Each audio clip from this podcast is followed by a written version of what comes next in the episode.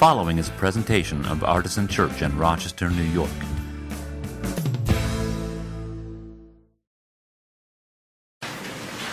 It's neat how the lectionary texts often speak to the time that we are in.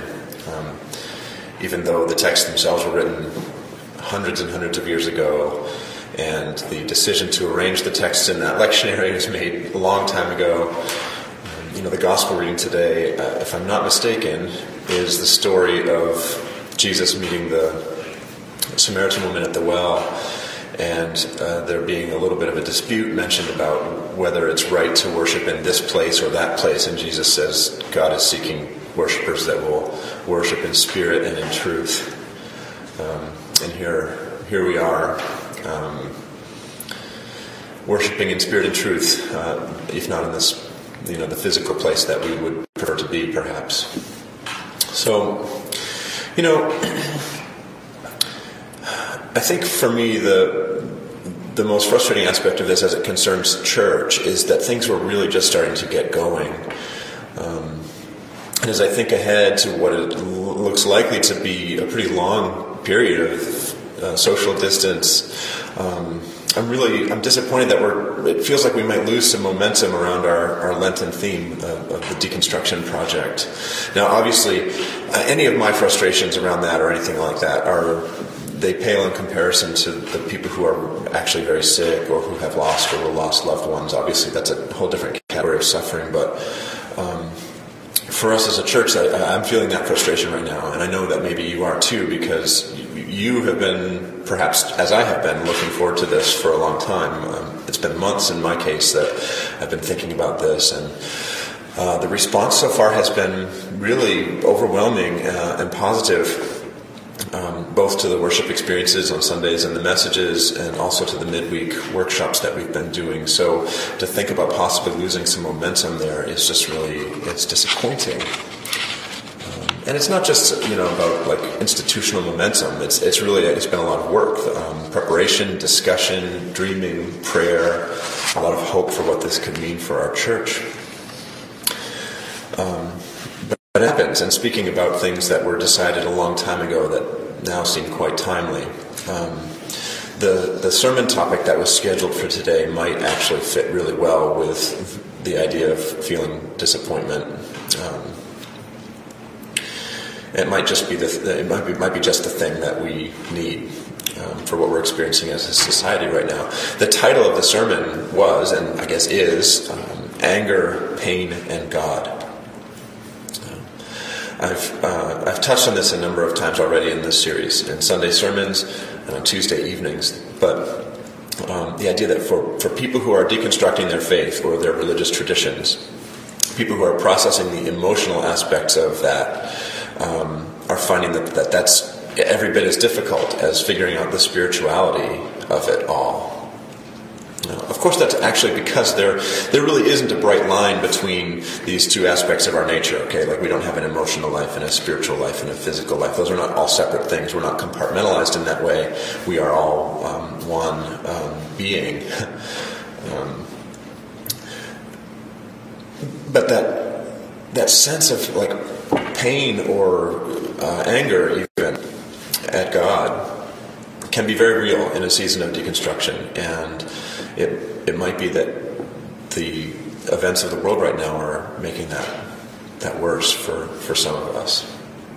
So you remember um, that one of the things I recommended last week in my sermon, if you heard it, was to find solidarity in the midst of a deconstruction experience. Um, and not just to find solidarity with each other, although that, that probably is the best thing for you uh, if you're disoriented in your faith but also solidarity in the pages of Scripture. The last week's example was John the Baptist, whose lifelong identity as the precursor to the Messiah was upended when he found himself near death in a prison cell and then found himself asking the question Is this true? Is the thing that I've been pointed toward my entire life actually just wrong? Uh, this week, I want to encourage you and us to try to find some solidarity uh, from the book of Psalms, specifically from a category of Psalms um, known as the Psalms of Lament. So these particular psalms um, are such a gift to God's people uh, because they legitimize the pain uh, of religious experience. They give voice to our doubts and to our fears and to our frustration and even to our anger. And I, I love that they are actually in the Bible. Um, I often say that, like, if if modern religious believers, if modern Christians were um, deciding what went in the Bible, we would make some different decisions. But we have the Bible that we've been given, and the people who came before us were much wiser than us in a lot of ways. Um, and so the fact that these Psalms are here, I think, is an incredible gift to us. And I hope that that you will come to see that they um, also even offer us a model for prayer when we are experiencing deconstruction. So let me read you one example. I'm going to give you a short reading from the book of Psalms. I'm going to look at Psalm 13. For anybody who's ever taken a red Bible home, I'll give you the page number there. But uh, you might want to look it up in your own Bibles if you'd like to follow along. Um, or you could just open a new tab in your browser window if you're on a computer and um, it's 429 in the Red Bible. Uh, and you, you could open the Bible app on your phone. Um, you might have to control your devices here if you want to do it that way. Uh, but this is Psalm 13. How long, O Lord, will you forget me forever? How long will you hide your face from me? How long must I bear pain in my soul and have sorrow in my heart all day long? How long shall my enemy be exalted over me? Consider and answer me, O Lord my God. Give light to my eyes, or I will sleep the sleep of death. And my enemy will say, I have prevailed. My foes will rejoice because I am shaken. But I trusted in your steadfast love. My heart shall rejoice in your salvation. I will sing to the Lord because he has dealt bountifully with me. Now that comes from the NRSV translation of the Bible, New Revised Standard Version. That's the one that's that we use in uh, services on Sundays. That's the red Bibles that we talk about. Uh, but I want to read uh, a little part of that psalm to you in a different version of the Bible called the Message. And the Message is a version of the Bible that um, it tries to emphasize the poetry of the original language rather than making a linear word for word translation of the text. Um, those are two very different approaches to translation, and they're both valid. But with something like the Psalms, which are poetry, it can be really helpful to read um, a different translation. It's actually one of the great benefits of using online Bibles or a Bible app on your phone is it's very easy to switch between translations and compare them. Uh, so here's just a few of the lines, like the opening lines from Psalm 13, uh, as Eugene Peterson translated it in the message. Long enough, God. You've ignored me long enough. I have looked at the back of your head long enough. Long enough I've carried this ton of trouble, lived with a stomach full of pain. Long enough my arrogant enemies have looked down their noses at me. That's a little bit more visceral, isn't it? So, I, want to try and help you learn how to use this type of text as a form of prayer. I think this is a really, really beneficial tool for us um, at times like this. Now, at its most simple, the idea of praying with the Psalms is nothing more than just, you know, opening the book or looking at it on a page and using those words to form your prayer instead of your own words, the words you might come up with on your own. Now, if you've never tried that before, I want to tell you that can be a huge relief, especially for people who are in deconstruction. Um, this is one of the things that actually saved the idea of prayer for me during my own season of, of deconstruction.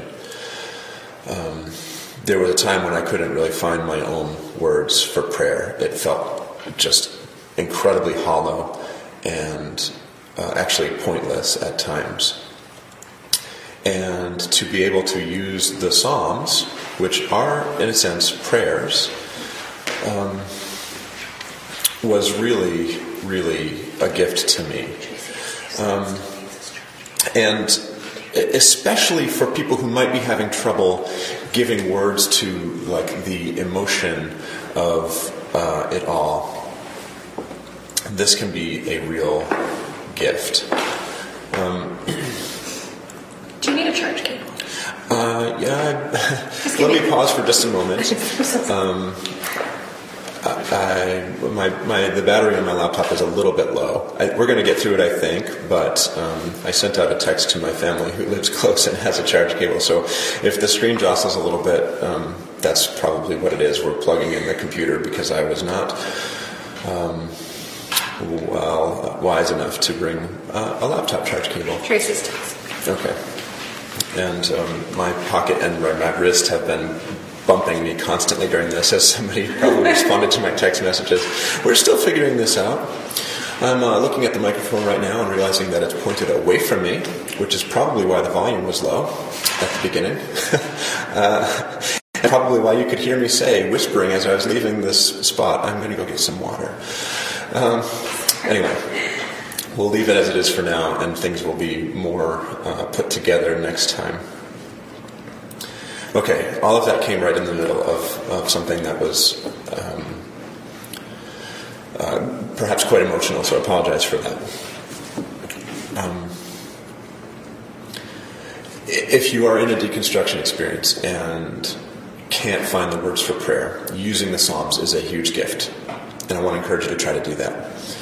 And it doesn't have to be complicated. You can just read the words and pray them. If you're if you were taught to say "Dear God" before you pray, just say "Dear God" and then read the words. If you were taught to say "Amen" at the end of every prayer, just say "Amen" at the end. Those little cues actually can kind of get your your mind oriented in a way. If you're if you've got a long-standing tradition of that being your model of prayer. Um, I want to say that it's also a gift to you if you are not currently in a season of lament yourself. And here's why. Because praying the Psalms of Lament when you are not in a season of lament yourself can help you build that solidarity with other people that I've been talking about that's so important to getting through these types of um, experiences. If you pray and make these words from the Psalms of Lament your own, when you're not feeling that, then you can be doing that on behalf of other people. So maybe someone else that you know or you love who is hurting right now. Um, so I encourage you to do that. And I, am going to mention a few of the Psalms of Lament, but uh, if you are looking for other ones, honestly, you can just Google the words Psalms of Lament and you'll get a list. Um, I think there's actually even a Wikipedia entry for the Psalms of Lament, and that would be a, a place to start too. So that was Psalm 13 that I read a few minutes ago. Here's another famous Psalm of Lament. It's Psalm 22. So it's quite a bit longer, so I'm not going to read all of it, but I'm just going to give you the opening lines. My God, my God, why have you forsaken me? That might be familiar to you. Psalm 22 is a very important one in the liturgy of the Christian church, even though it comes from the Jewish tradition. Psalm 22 is almost always read in the liturgy on Good Friday when we remember the crucifixion of Jesus, and the reason for that is that Jesus quoted the opening lines to this psalm while he was on the cross in the middle of his own crucifixion. Uh, talk about solidarity. Um, even Jesus, God in the flesh, felt separation and abandonment from his heavenly Father. Um, and so,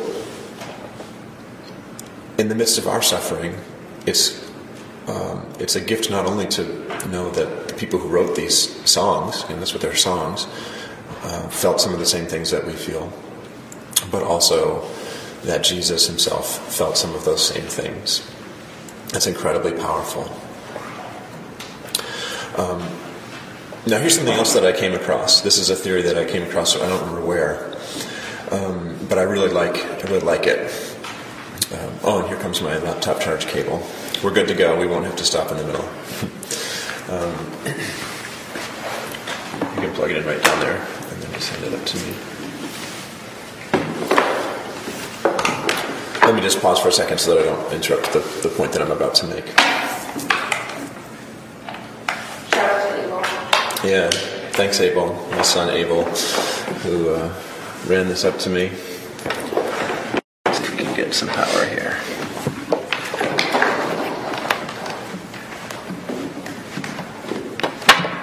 Might actually have to come around the other side.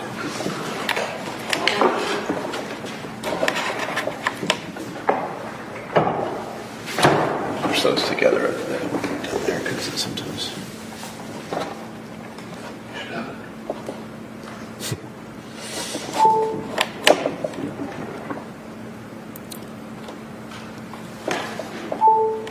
All right. We're powered up. Thanks for bearing with me.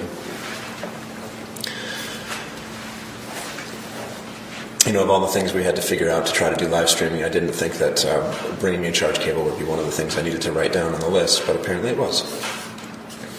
So um, I'm mentioning uh, something that I think is an interesting and compelling theory about uh, Jesus quoting Psalm 22 on the cross. So mm, the theory is this: that it's not just that Jesus was experiencing the depths of human suffering and offering us this incredible validation of our own deepest doubts. Um, I think he was also offering us hope, and, and let me tell you why. Um, I think it's it's quite likely that Jesus knew the entire psalm by heart, and actually that a lot of the people who were within earshot of Jesus on the cross knew that entire psalm by heart. Uh, and that, so that means that they didn't just know and recognize the opening line that he quoted, but that they and he would have known the whole psalm, including how it ends. Now, again, I'm not going to read the entire psalm to you, but here's the closing stanza, um, how the closing stanzas begin of Psalm 22. Remember, it starts out, My God, my God, why have you forsaken me? And it ends this way From the horns of the wild oxen you have rescued me. It's figurative language. I will tell of your name to my brothers and sisters. In the midst of the congregation, I will praise you. So it's almost as if Jesus, in the deepest depths of his despair, at the lowest point of his entire life, moments before he died in agony, was giving all of humankind a glimmer of hope, a, sign pointing toward a, a lifeboat on a sinking ship, or, or maybe a piece of driftwood for someone who feels lost at sea. The truth is that most of the Psalms of Lament have some kind of ending that brings it on a positive note. And I do think that that can perhaps offer us some hope. I, I do think that ultimately we are supposed to be people of hope. For all the ways that I acknowledge that um, feeling pain and suffering is part of the human experience and even the religious experience, I do think that ultimately we are supposed to be people of hope. It's a crucial part of our experience as God's people. And so the codas, the, at the end of these lament psalms, can give us some of that. Sometimes. Other times, those closing stanzas can seem really hollow. See, if you're just not there, it can be hard to hear those parts of the Psalms and take them to be anything more than, you know, whistling past the graveyard. So for those times, there is one psalm that I can point you to that will not try to tie a pretty bow um, on the end of the lament, and that's Psalm 88. Uh, once again, I'm not going to read the whole thing, but here's the very last line of Psalm 88, just to prove to you that it doesn't end on a hopeful note. You have caused friend and neighbor to shun me. My companions are in darkness. Another way to translate that ending is Darkness is my companion. Darkness is my only friend. Uh, that's it. That's the song. And once again, I'm really grateful that somewhere along the line in the history of God's people, we decided to include this in our sacred text. And not because I think it's God's desire that we remain in a place of hopelessness. In fact, I actually think Psalm 88 doesn't tell the whole story. I actually even think, I would go so far as to say that I think the, the theology inherent in Psalm 88 is, is perhaps wrong. I actually think God is the one who caused the suffering for the psalmist, for what it's worth. That's not why I'm glad it's in the text. I'm glad it's in the text because it reminds us that we are not alone. That even during those times when we feel most alone, we are not alone. So let me say this to you if you are feeling deep despair right now, deep fear right now, whether it's because of the coronavirus and how it's affecting us, how it will continue to affect us, or because of other factors that only you know about, weights that only you are carrying. If you feel that way, I want you to know that you are not alone. Even though we can't be together with each other in person on Sundays right now, we are together in our spirits. And we are together with all of God's people, not just those who exist in the present day, but those who exist in the line of faithfulness that stretches back thousands of years into time. We are together with Abraham in his faith, who got up and went when God told him to go, even though God didn't tell him where. We are together with the author of Psalm 13 and 22 with the, the feelings of sadness and longing and uh, pain that eventually subsided and gave them a chance to write those last lines. We are together with the author of Psalm 88, who wrote the whole psalm in a season of despair, and we don't know how that story even ended. We are together with John, who reminded us that the light of the world shines in the darkness, and the darkness has not overcome it. And we are together with Jesus, who is the light of the world, in his humanity and in his suffering, and yes, even in his divinity and in his conquest of sin and death.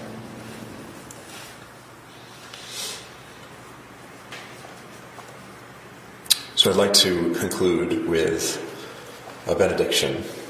And I so wish that I could be in the room with you right now and see your faces looking back at me. Um, so receive this. May you know that in these dark times you are not alone. May you know that your sadness, your fear, your anxiety, and your despair do not disqualify you from being part of God's beloved family. May you know the peace of Christ, which transcends all human understanding, which, by the way, might mean that you don't get it right now. May you know the light of Christ, which drives out all the darkness of the world. May you be the peace of Christ to others whenever and wherever you can. And may you be light in the darkness. Do not grow weary in doing what is right. And love one another.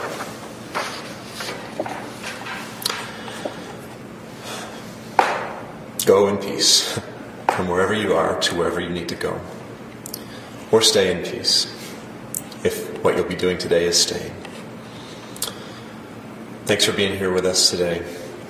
And uh, stay tuned for how things will unfold uh, in the coming days and weeks. Love from all of us at Artisan. Be well.